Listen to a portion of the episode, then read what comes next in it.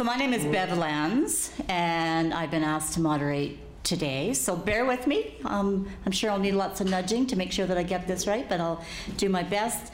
Uh, full disclosure, I am also past president at the Lethbridge and District Exhibition, so I have a little bit of vested interest in this being a successful event, and um, pleased that we were able to come and, and share this, share this story with you today.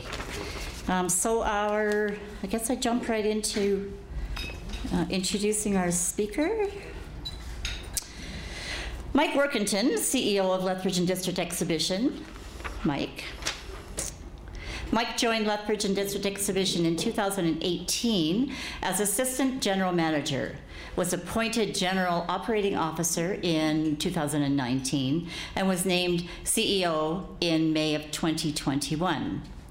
Warkentin has spent more than a decade in corporate leadership roles through his work in economic development, venue management, major events. Mike now leads a team of industry professionals as the organization prepares to open the Agri-Food Hub and Trade, Trade Centre. Raised in Lethbridge, Warkentin earned his undergrad degree at Our University of Lethbridge, and holds a Master's of Business in Administration from San Diego State University, where he was named Outstanding Alumnus in two thousand eighteen. As an active community member, Mike is proud to make an impact on our region. Mike?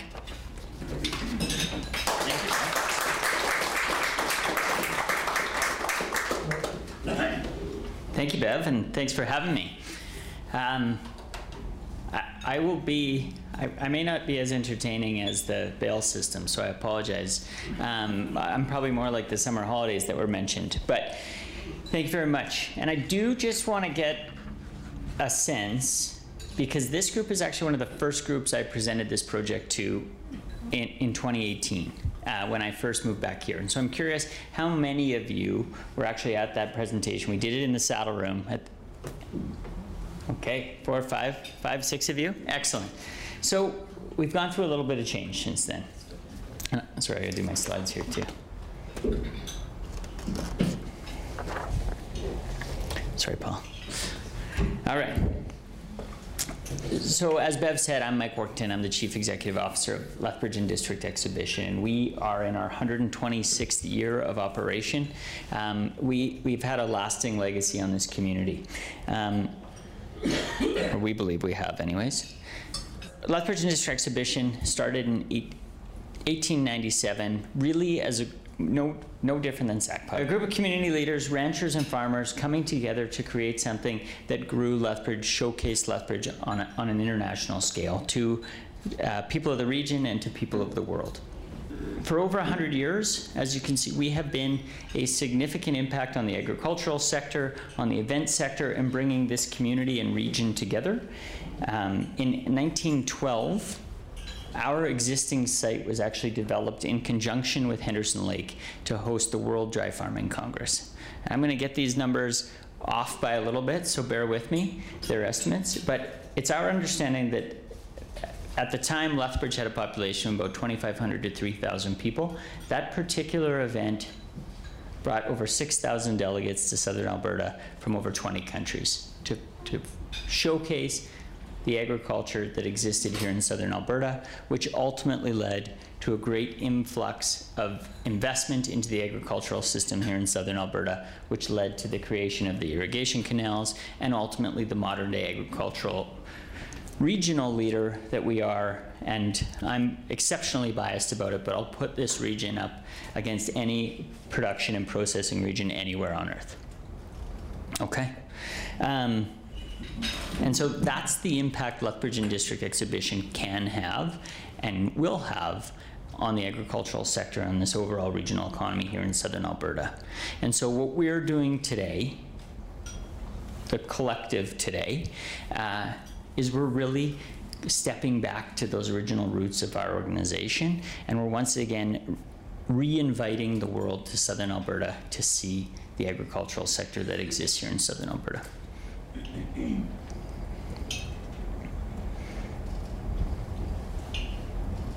Okay, sorry. So I hope most of you, you know, or you all do, we're in the process of building the new two hundred sixty-eight thousand square foot Agri-Food Hub and Trade Centre. And so what does that mean? Lots of people say, what's an Agri-Food Hub and Trade Centre? And ultimately it is, it will be the most state-of-the-art trade and convention center in the country when it opens a little over a month from now. So to put that, lots of people drive by, they see the windows, they wonder, what's the big hole to the south? What's actually going to happen in there? Well, um, we get possession one month from two, sorry, a month less two days from now, and then we'll be running, someone already asked me this question, so I'm going to jump to it. We'll be running our first events in July of this year. What this facility allows us to do is it allows us, um, Uh, I'll actually just get, I'll see if I can. So this picture on the right is actually of our trade halls. They're one hundred four thousand continuous square feet. And I, I'm sure some of you have been to our events. They've seen how uh, mismatched our existing pavilions are. To put into perspective, this, this picture here, to put that into perspective, everything we have at Exhibition Park today is one hundred fourteen thousand square feet. So we can almost take our entire operation and put it in those four trade halls, each of which are twenty-six thousand square feet. Not to mention the fact that we've added thirteen thousand square feet of convention space. We've added uh, five thousand square feet of meeting space in four separate boardroom styles. Plus, we've added a marquee event space, ultimately what we believe is the premier event space in Southern Alberta, and that includes the mountain parks. And so we, we now have the amenity to re-welcome the world to Southern Alberta.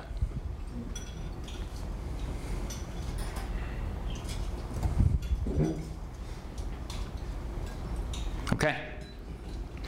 And so I think everybody knows the impact agriculture has on the Southern Alberta economy, in particular here in Lethbridge.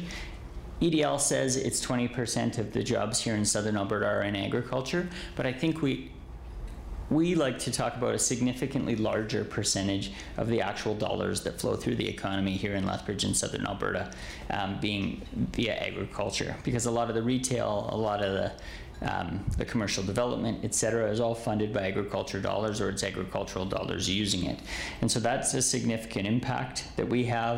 And then the other thing that we, we also like to talk about is the amount of product that leaves Southern Alberta to go, go to global markets, particularly uh, in the potato, corn, canola uh, crops, and then of course our export uh, beef cattle as well. And so what we're, what our goal is, and what uh, Lethbridge and District Exhibition is doing with this facility, is we're not focusing on regional events anymore like we have. We will certainly do those, and we will still be a community gathering place for this community to come together. But it's also about attracting new people, eyes, and investment here into Southern Alberta. And so Uh, when we open our doors, our sales process is actually going to be focusing on attracting provincial association events, national association events, and then we're actually just dipping our toe into bidding on international agricultural events that will bring numbers like eight hundred to fifteen hundred international delegates here into Southern Alberta. And so what will that mean for what we need to, what we need to see the community grow like, and how will that, how will investment flow through what we're doing at Lethbridge and District Exhibition into the local economy? Well, we hit two limits pretty quick when we start talking about eight hundred to fifteen hundred delegates.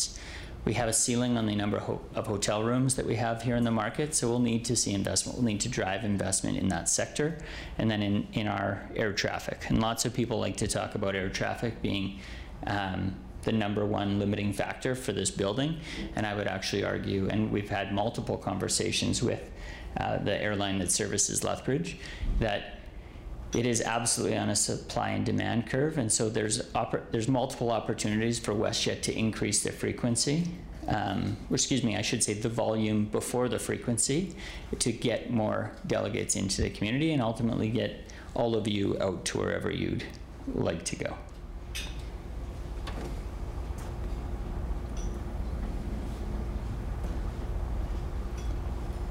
All right, So I sort of touched on this, but I will touch on some of the historical elements and where we are today. So if you drive by, the building looks about ninety percent finished. There's some siding that's being done in the process right now. In process right now, as I drove out of the site, they're painting the exterior concrete walls. Um, but some of what you can see is you can see the exposed wood on the far left of the screen. And so that is actually structural timber. And what we wanted to do there is actually bring Henderson Park into the building and vice versa. And so I, th I think the last time I, I spoke with SACPA, we talked about the fact that we'd have to take down all the trees from the old campground. So in fact, we took down two hundred twenty-five trees that were originally planted for the World Dry Farming Congress that I talked about before. But what we've been able to do with that is we've been able to commit two hundred twenty-five trees that we'll replant on site as part of our landscaping. We've also been able to uh, harvest ten thousand board feet out of those trees that we that we took down, and we've we've recycled them into all of our boardroom tables. Will be made out of the trees from site. All of our public seating will be made from the trees on site. So that's about seating for two hundred people in our in our main gathering area. Plus, um, I'm going to jump off the microphone, so I'll explain it first, then I'll point. You'll see the main features here in the second picture from the right. Here. Those stair treads, that open tread design, those stair treads are also made out of wood that was recycled from our site. If anyone remembers the old four H gazebo that was on site in Pioneer Park, that's actually what those stair treads are being made of. So we have upcycled a lot of that. Every element of wood that we took out of the site was recycled in some way and given back to this community, whether with um, Cub Scouts selling it as firewood. We donated all the mulch that we uh, turned trees that we couldn't sell for firewood or reuse uh, to the mountain bike park and the coulees. So the, all two hundred twenty-five of those trees were one hundred percent recycled into this community.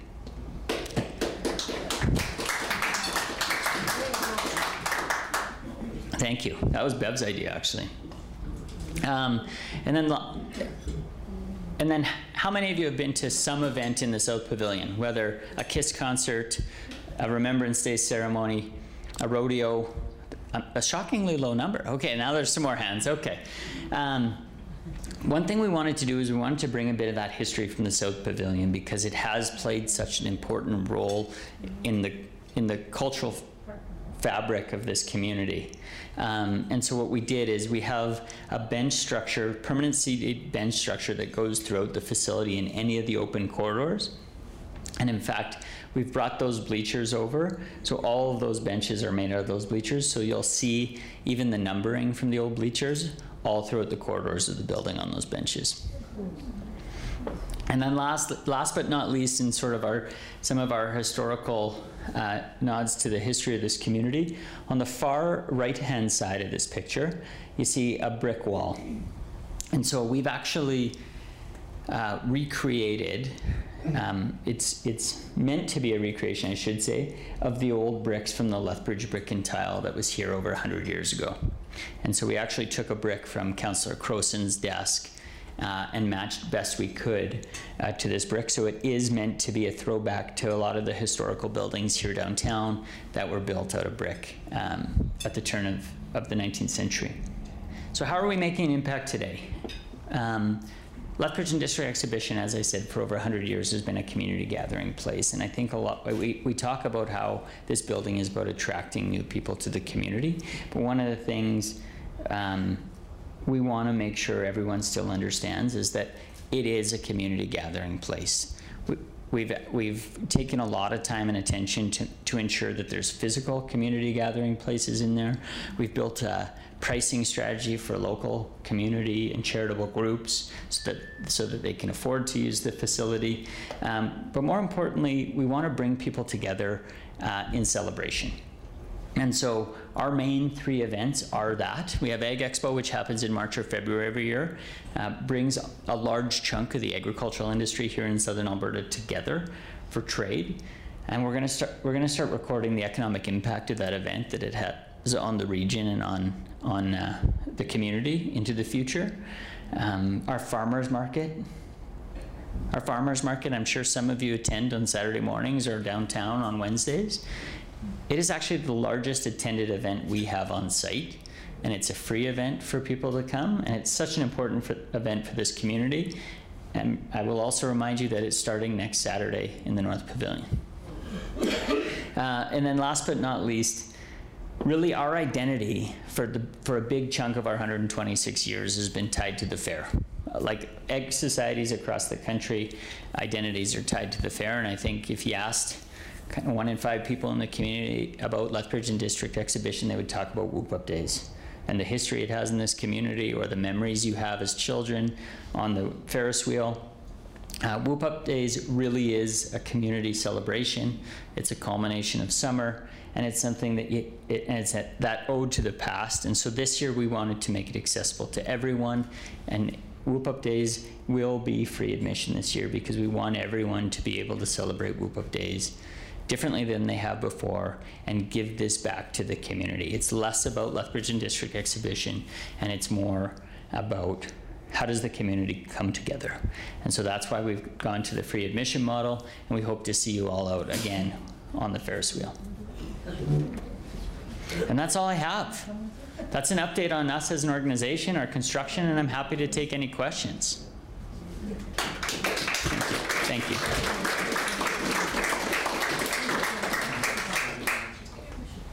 you. Come back now. Mm-hmm. Thank you, Mike. Um, so I think everybody knows the process. If you have questions, um, I think you're to line up over here and um, then just come up and, and ask your questions. I, I know Mike has a lot more to talk about. So, um. Uh-oh. First one. Mm-hmm. Thank you very much, Mike. It was fun. We worked together on a Rotary project a few years ago for our Rotary scholars. So that was very nice. And of course, I know Bev through Rotary as well. Um, my name is Bev Mundell-Atherstone, and Bev and I are twins, Bev and Bev. So uh, I just want to remind you about SACPA's A G M on the uh, fifteenth, June fifteenth, with Dwayne Bratt. Um, Laurie didn't tell you the topic, which I'm sure all of you would be very interested in.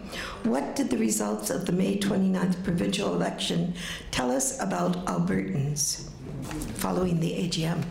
Okay, my question for Mike comes out of the usage of the old exhibition buildings.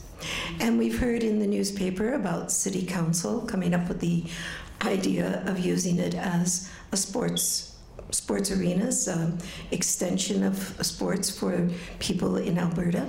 Um, I have two ideas. One I just mentioned to you, and that was the idea of building some of those buildings into low-rent apartments. And then listening to your talk and the limitation on the uh, amount of people you can actually have coming to the exhibition park, to the new exhibition park, being the amount of hotel space in Lethbridge.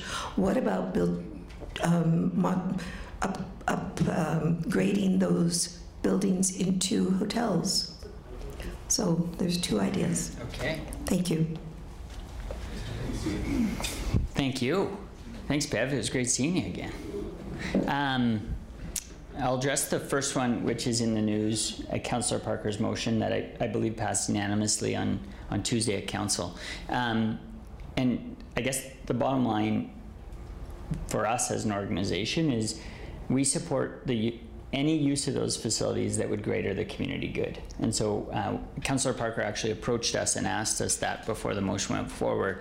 And, and the reality is there's a significant opportunity Uh, to serve the community in different ways than uh, that doesn't necessarily fit within our mandate as an Ag society. And so if the if the community as a whole has a different uh, opportunity for that space, we would certainly support the exploration of that and ultimately the usage of that, um, whether that that be uh, affordable housing like you mentioned to me um, before uh, or Uh, recreation facilities, uh, we would certainly support that. We're, we, I will also say though that we're just, it's outside of our mandate and we're certainly not experts on those things. Um, and then on the second piece about hotel rooms, um, I, I like the creativity in that, um, because uh, it is certainly a need for us. It's, it's wh where we've addressed uh, where the ceiling is in the facility, um, to really see the full potential of what this facility can bring to Southern Alberta. Um, I don't, I don't think it's any secret, so I'll say it. We're also actively uh, looking for hotel investment to build hotels on site as well. A marriage of mine. There you go. Where should I stand? Leona Jacobs. Um, so my question has to do with um, great intentions on this project, but my um, question has to do with the unintended consequences of it. And so you talked that you have a, a structuring for um, local organizations that currently use your facility, and maybe you could talk a bit more about how that is being structured so that you can accommodate some regional um, events that have traditionally taken place over there. Yeah. Yeah. So I'll, I, maybe I'll go back to something I said before. Our our focus is uh, attracting new new economic impact and new visitor economy to Lethbridge. However, it doesn't mean we're turning our back on the events that have traditionally happened at Lethbridge and District Exhibition. In fact, quite the opposite. Um, we do encourage more um, more usage from the community. In fact, we're building out programming and elements of programming that would encourage more use. And so we do have uh, a discounted fee structure for um, community groups, charities, not-for-profits, Um, that will allow for usage of the facility. We're, we've, we, uh, some of our traditional clients were working on uh, very bespoke solutions to some of the financial challenges that um, of uh, that may come with a with a much different facility. One of the things that we hear often is that we've seen a price increase, and the reality is we we have increased our prices. That's a fact. Um, But there's a reason for doing so. Uh, the expectation on our service level is significantly higher. We've partnered with an outside uh, food and beverage company to elevate the food and beverage experience in the building, uh, but also the federal government specifically invested in the audiovisual into this facility. They invested three point five million dollars so that we would have the most sophisticated audiovisual system in a trade and convention space anywhere in the country. And so all that is included in the price. And so there isn't any uh, additional um, hits when you come to the new facility. Uh, we've looked to package all that together and then offer a discount to the community groups. I hope, does that answer your question? Okay. Sorry, sorry, we can chat after if, if there's if there's a more in-depth piece. All right. All right, I'm ready for your question. It might not be the same one I mentioned. Hello, my name is Knut Peterson. Uh, thanks very much for your talk, Mike. And I was at your at the last presentation when Rudy, I think, was the was the guy that gave the presentation in the saddle room back in the days. And you put on a meal for us too. Hey, I, would, I thought I'd get a meal today. That's just it. Uh, my question relates to the old buildings. And I disagree with Bev's suggestion at all altogether. I think uh, the amount of money that have to be spent on those buildings to to make them into anything usable would be uh, a lot more than than it would be worth. Uh, can you give us a little bit of an idea about the uh, cost of that you need to spend on those buildings just to just to if they were to function the way they are now, uh, never mind building them into anything else.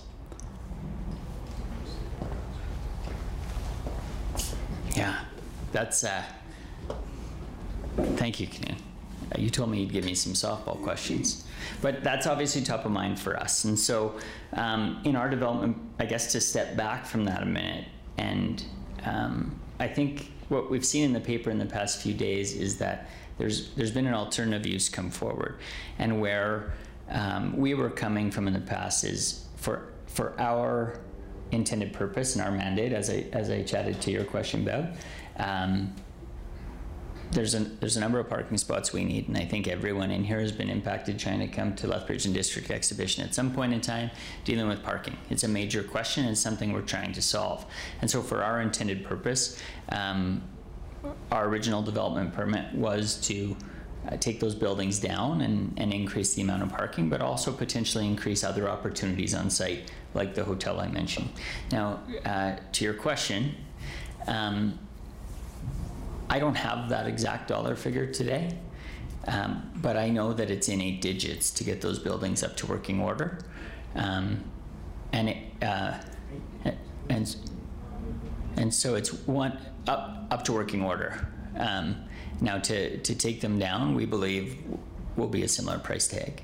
Um, there is a lot of, based on the era of when those buildings are built, there's a lot of challenges with, with both uh, renovation as well as, as deconstruction.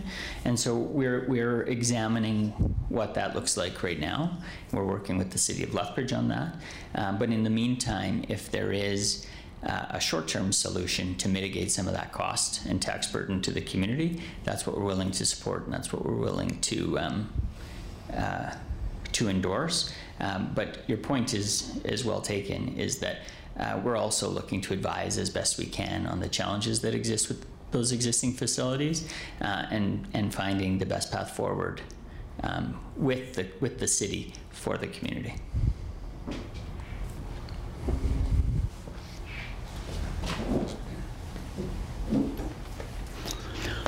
Um, my name is Graham Greenlee. Mike, uh, my burning question, which I know will be very easy for you to answer. What is the purpose of the humongous big hole that exists between the new building and the grandstand? Thank you. All right, I think that's the second highest volume question I get. So, assuming everyone's been by our building, there is a big hole to the south of the building. And so a couple things. Uh, if you had ever been to the old campground at Henderson Lake, you may remember that it was a big bowl itself, and the camping spots were down in the bowl. And so the purpose of that campground being a bowl was for stormwater retention. And so uh, that was, and that was set that way uh, probably almost one hundred years ago.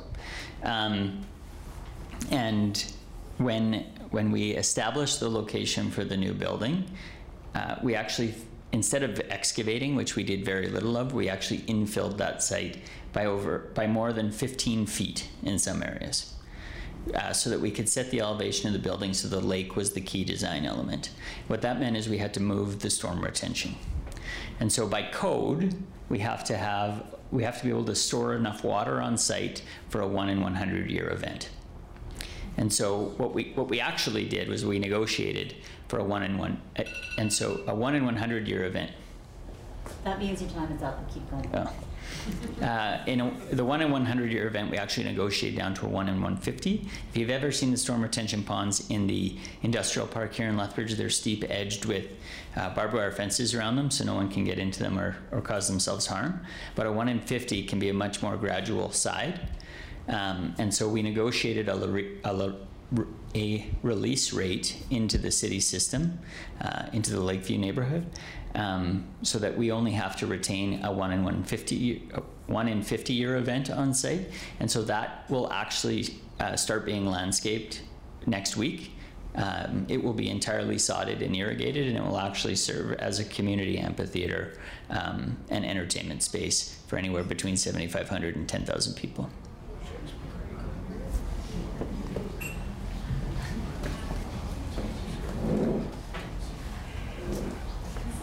I'm uh, Mike Jakubowski, and I'm representing the Southern Alberta Classic Antique Car Club, and I got a concern about our swap meet costs there, right?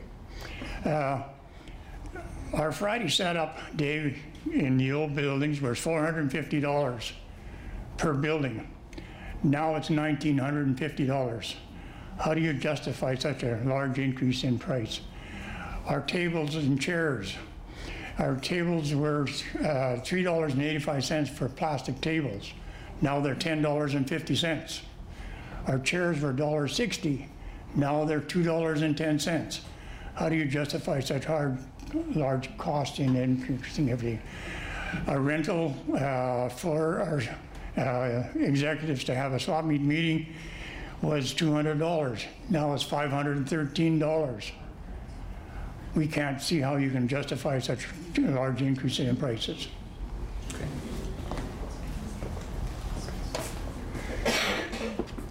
Okay, so I'll, I'll talk to the move-in days on the Friday I think you mentioned first. Um, and so one of the things that we have traditionally done is actually undervalue our move-in days because we haven't had the volume of events in the building uh, to, to warrant the, the need to Uh, incre in, increase that rate. Um, and so very specifically, uh, we, we actually adjusted that to industry standard of, of half of an actual day. And that's, um, that's to encourage, not necessarily for, for your event, but for events as a whole, to take shorter time to move in so we can turn the building over more times and bring more uh, volume of events into the community. Um, and so that's specifically on that piece. Um, on the the chattel questions around the meeting rooms and um, I guess the meeting room piece I, uh, I'll speak to first, and so there should be a discount factored into that if you're a registered charity or not for profit, which I believe the car club is. Um, so we can have a conversation about that because there should be a discount there um, that's available. And then the other piece is um, that all the amenity that's in that room that is different than what we had in the existing pavilion that's included in that rental price. Whereas before, uh, it would be a room charge plus an A V charge to use the mic and, um, and screen, et cetera. All that's included today. Um, and then there was also a bit of adjustment uh, to market rates on a square on a by square footage basis here in the community as well.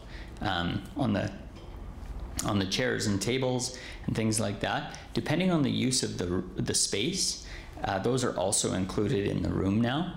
Um, and for your particular event, it wouldn't be because, uh, it, it, but um, quite frankly, uh, compared to market standard here in Lethbridge as well as through the province, we were significantly undervalued on, on, uh, on those elements. Now, um, be happy to have a conversation offline about that further, but that that's where that justification came from.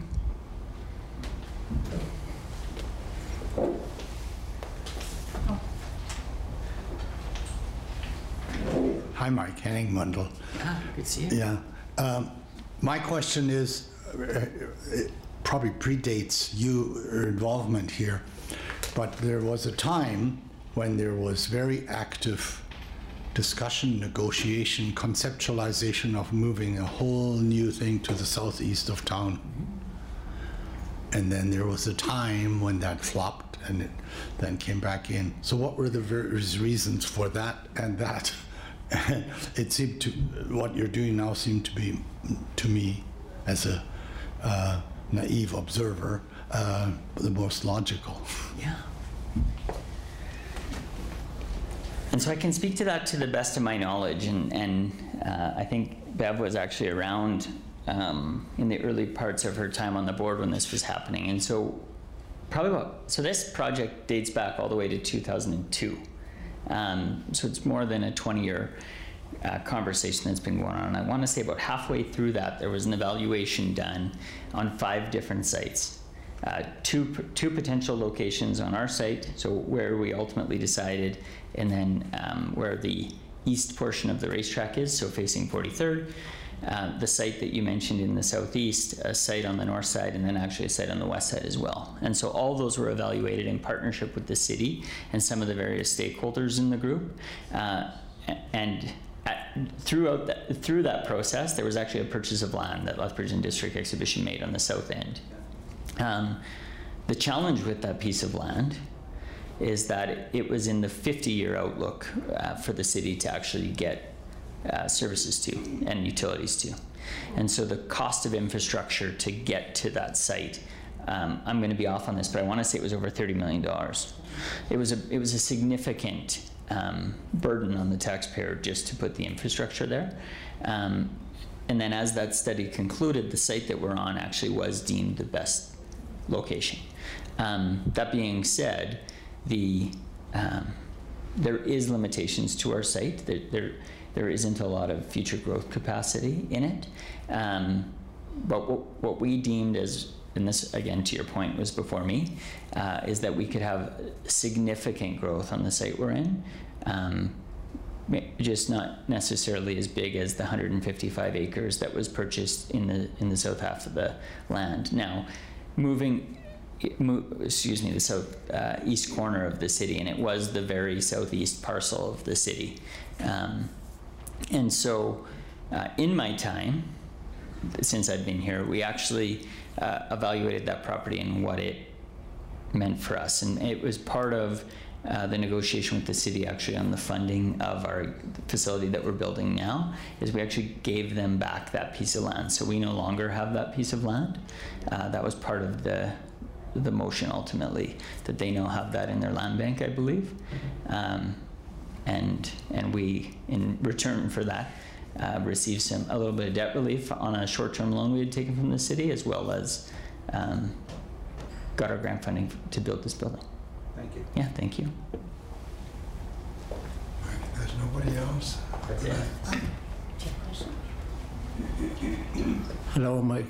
Knut Peterson again. Um, my question relates to the uh, grandstand, the horse racing, the relationship with, uh, mount, you know, the uh, racetrack, Max Gibb, Rose. How how do, how is that all fit together with with uh, the exhibition? Uh, do do you have a formal relationship with them, or how does all how does all that work? Yeah. And what's the future of horse racing? Well, like I said, you told me you'd throw me softballs, and I think if I knew the answer to the future of horse racing, I wouldn't be in the position I was in. That's a million dollar question, I think. Um, but uh, I'm, I'll give the whole story of our site. So the, the city owns the, the seventy-two acres that we sit on and the Rocky Mountain Turf Club sit on. We lease the entire seventy-two acres from them. We have a fifty plus a fifty year option on that lease. Um, so I will say, when we wrote the contract to go to twenty-one twenty-one, it was a little bit uh, unnerving uh, to sign something like that.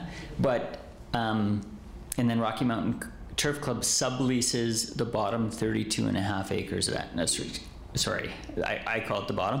The south, kind of on a diagonal line through our site, thirty-two and a half acres of the site. And so um, they do have a formal lease with us. We get X number of dates a year, and so uh, Street Wheelers Weekend is is some of our dates that we uh, use at the facility, as well as the Lethbridge and District Pro Rodeo, which happens in August in conjunction with Whoop-Up Days. Um, so those are some of our usage days. They currently have a lease that goes until the end of twenty twenty-four, with an option to extend that through twenty twenty-nine. But what I will say about Max, Rose, Dot, and the entire team over there is that they have been phenomenal partners, and it actually is. It, uh, We're actually very privileged to have such great partners working with us on site. Yeah.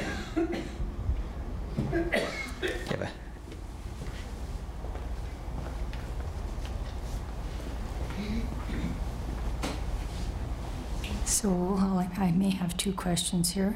Um, Your name? Oh, Carol Sakia. Excuse me. Hi. Uh, heating and cooling. I have not been following this, other than I know things got demolished and then there was suddenly a bunch of steel up there, and now there's glass up there, and so I'm kind of out of the loop. But I tried to go to the farmers market last weekend and it wasn't there. But I want to know if you're using, if you're able to use, based on money, uh, like the top heating, cooling systems available, considering the environment. Okay, and uh, my other question was about entertainment. So you've got all this millions of dollars of A V. Um, so can you bring in a band, an entertainer? Is there like a stage there where five hundred people or a thousand people could sit and be entertained? Are you gonna um, what do you call it, challenge the Yates and the Enmax. Can you give me some of that? Sure. Okay.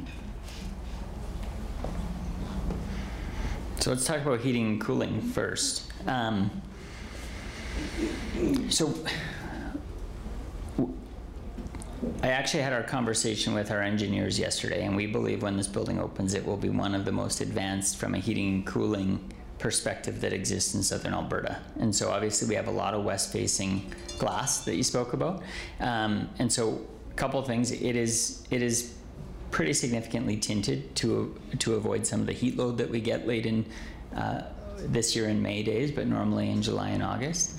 Uh, and then the H V A C system is capable that even at full load of our building, which is over seven thousand people, um, that the system won't allow the building to get any hotter than twenty-four degrees. And so we'd have a two degree temperature swing, um, to, excuse me, a two degree temperature increase in.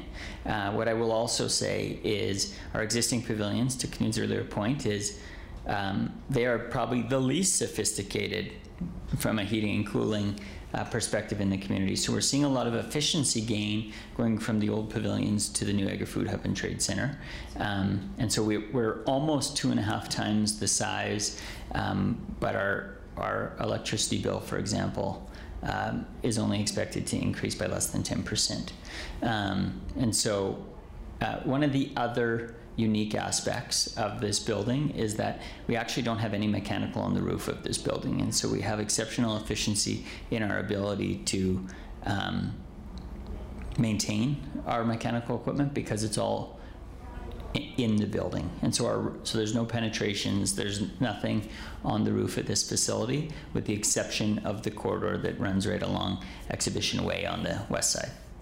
And so the entire top of the, uh, the building Uh, is a blank canvas, and so it does open up the opportunity uh, to offset some of that those uh, energy bills in the future um, with things like photovoltaics and and other opportunities like that. And then the other unique thing on the heating and cooling is the building is entirely hydronically heated and cooled, so it's it's all heated with water, um, and so our um, domestic hot water, for example, Uh, actually heats the building as well. And so all of the water in the facility is recycled through the heating and cooling system and not just um, domestic hot and cold water. Yeah. Oh, and sorry, the second piece was about entertainment. Uh, so I'll speak to the competition question first. And so our intent uh, with every space that we have is to not compete um, with any other space, whether that's for a banquet, a trade show, an entertainment piece. So there's no intent to compete uh, with the Yates or the Enmax Center. However, we do have capability in our building to do so. Um, and so we actually, when we were designing the building, we have four trade halls, as I mentioned before. One of those trade halls, we worked with a firm out of Nashville to ensure that we had uh, the appropriate roof loading in that hall to be able to put on Um, maybe not so much a concert, but a large-scale speaker series or something like that. So we do have the availability to hang the P A system that would be required for one of those things, um, or open up new avenues that don't currently exist in Lethbridge, uh, something like an electronic uh, music show, which you can't do in a, a stadium-like setting with, um, with elevated seating by code. Uh, so there is opportunity to bring different types of entertainment events into the community that don't currently exist, but there is no intent uh, to compete. And then to your piece about, and then the capacity for that could go all the way up to seven thousand people. I know you mentioned five hundred to uh, to one thousand, I think. Um, and then um, the Lakeview Salon, which wasn't in any of the pictures, it's the elevated event space I spoke about earlier. Um, it actually has a pretty sophisticated sound system as well, and th that would be for uh, smaller scale uh, speakers or very intimate uh, performances. But ultimately, the, the main entertainment focus for us from our programming will be the, the, the bowl outside that I talked about, or what we're referring to as Festival Lawn. Thank you.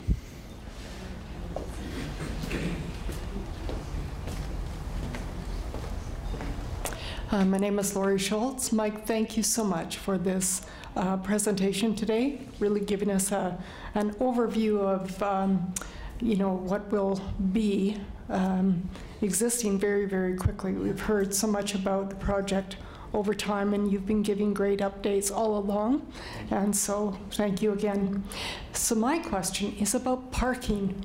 Yep. And um, I know recently there was a decision with the Enmax to charge uh, for parking, and I think that was a city decision.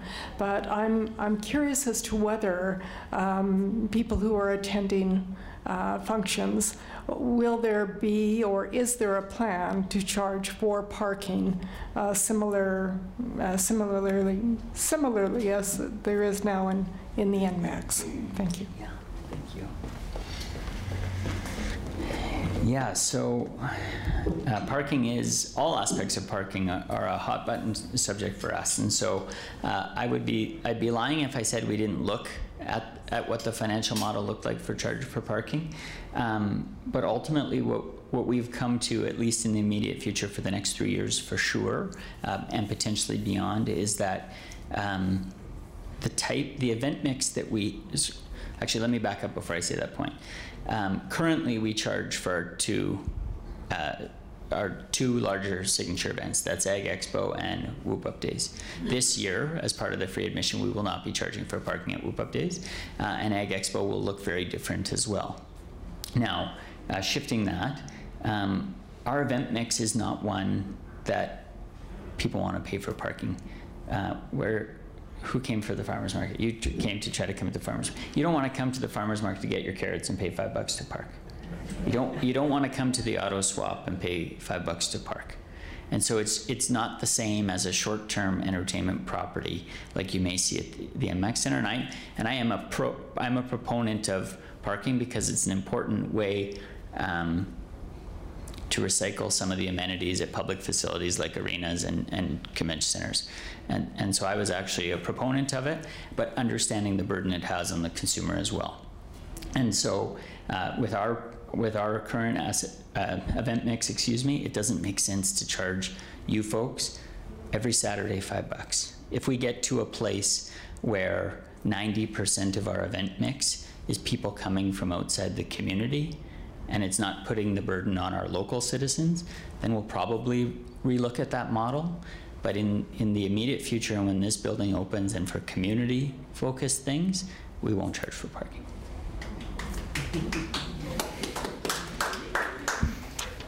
I got one. You go. Okay. I don't know why. Mike, could you uh, tell us a little bit about Heritage Hall, its role now and in the future? I understand that the uh, because it's is it designated as a historic place. Uh, I understand that the new building was built Uh, according to the level of the Heritage Hall. They had to raise it up a little bit higher to make sure, or lower, or whatever it was, to accommodate the Heritage Hall. Uh, can you tell us the plans for the Heritage Hall? Is there any immediate plans to replace it or tear it down? I mean, it, it, it's an old building, and sooner or later, some money is going to have to be spent. First of all, I feel like you have some inside information. But um, the so Heritage Hall is an interesting piece. It sits right in the center of our site. It, although it doesn't have historic designation, it has historic um, meaning to a lot of people in the community. And so for those of you who, and because there's more than one Rotarian here, I'm going to tell the whole story. So Heritage Hall was built, uh, it opened in nineteen twenty-seven because the original pavilions were actually burnt down by one of the Rotary clubs here in town. I won't mention which one. Um, there was only one. It was twenty-two when it burned down. Um, And so Heritage Hall has been around a long time. It's coming up on its hundredth anniversary. Uh, to your point, it's an old building. It, uh, it lacks a lot of the modern amenity and code requirements uh, of a modern building, and some of those things have been grandfathered in. Um, the challenge with Heritage Hall, and, our, and so our plan is for Heritage Hall to stand, to stay. Um, but to your point, there will need to be a capital plan that goes into Heritage Hall, and we don't have that today. Um, there's going to be a significant amount of capital that needs to go into Heritage Hall just to keep it as a standalone building, because it doesn't have an east wall, for example, right now. It is, uh, when they built the main pavilion in nineteen ninety-nine to connect all the pavilions, um, Heritage Hall has too much dependency on those buildings. So if those buildings do come down instead of being repurposed into something else, and that's a big if at this point, um, it will have to close for a, a, a substantial amount of time and a lot of capital be invested in it to make it a standalone building, because uh, the washrooms, the kitchen facilities, just the structure of that east side of it isn't sound without the main pavilion standing there. So we're working through what those dollar figures are. Um, oh, and then the other piece is uh, the southeast corner of the new building Uh, was designed with special fire rating and special retaining walls um, to not impact uh, Heritage Hall, so that we could um, maintain it in the future, as as is our plan. Um, should should the cost be something that our organization um, can take on, but that's a, that's a, that's a longer term strategy. That's not an immediate strategy. Okay. Thank you all very much. I have a question. Oh, that's good. Mike, I have a question around money, because it's all about money. Um, and if you could maybe um, share the information and the celebration around um, the cost of the construction of the new building and where that is probably maybe going to land. Yeah. Yeah, and so I actually don't get to tell this story as much as I would like. Um, I think everybody's aware of what COVID nineteen did to the construction and the supply chain, and everyone's ordered something that's taken three times as long to arrive at your home. Um, and so we actually went to Stats Canada recently and tried to figure out what was, what, what was the burden on the construction industry through the time of COVID nineteen? And the average in the province of Alberta for construction projects um, in the twenty twenty-one construction year and the twenty twenty-two construction year were nine point three percent uh, to thirteen point four percent over budget. And so I'm not going to stand up here and say we haven't gone over budget, because it, it has been exceedingly hard uh, to build this project on the original budget, but I am very proud to say that we've maintained that overage to five point seven percent, which is significantly lower than the provincial average for those two, for those two construction years, uh, and ultimately probably one of the more challenging construction windows in the last fifty to one hundred years. Um, and so our total budget for this building is um, coming in just around seventy-five million dollars, um, a little bit north of seventy-five million dollars, excuse me. Um, and to put one thing in perspective, is most projects in this community on a cost per square foot basis are somewhere between uh, four hundred fifty dollars and six hundred dollars to build. Um, sort of an average house right now is between two hundred fifty to three hundred dollars per square foot to build. We're building this building, which will be a marquee amenity for the tourism industry in Southern Alberta. We're building it for two hundred eighty-one dollars a square foot, so it's something we're exceptionally proud of, the value for dollar going into this building. Thank you. Thanks, Bev, for the question. What else do I have to do?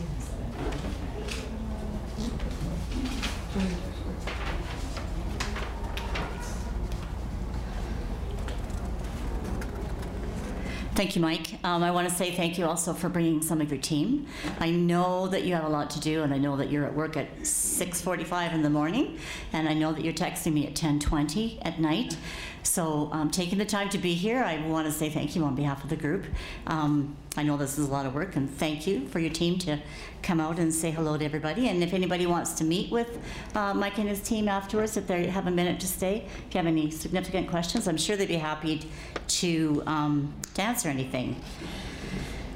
Um, Mike, last thing, I would ask you to come and just do a mini wrap-up just encapsulate, encapsulate what you said, um, and then I think I can excuse everyone. Is that right? Did I get that?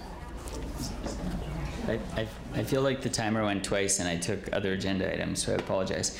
Um, I think what's, if I could leave you with one thing, um, when you leave here today, thinking about Lethbridge and District Exhibition is, I think there, I believe that we have, there's a, there's an established perception in the community about what Lethbridge and District Exhibition does or has done over the past twenty to fifty years. And the reality is when you walk into this facility, we expect that your expectation level on us has significantly changed. We expect that you, that you expect world-class amenities because Lethbridge deserves that.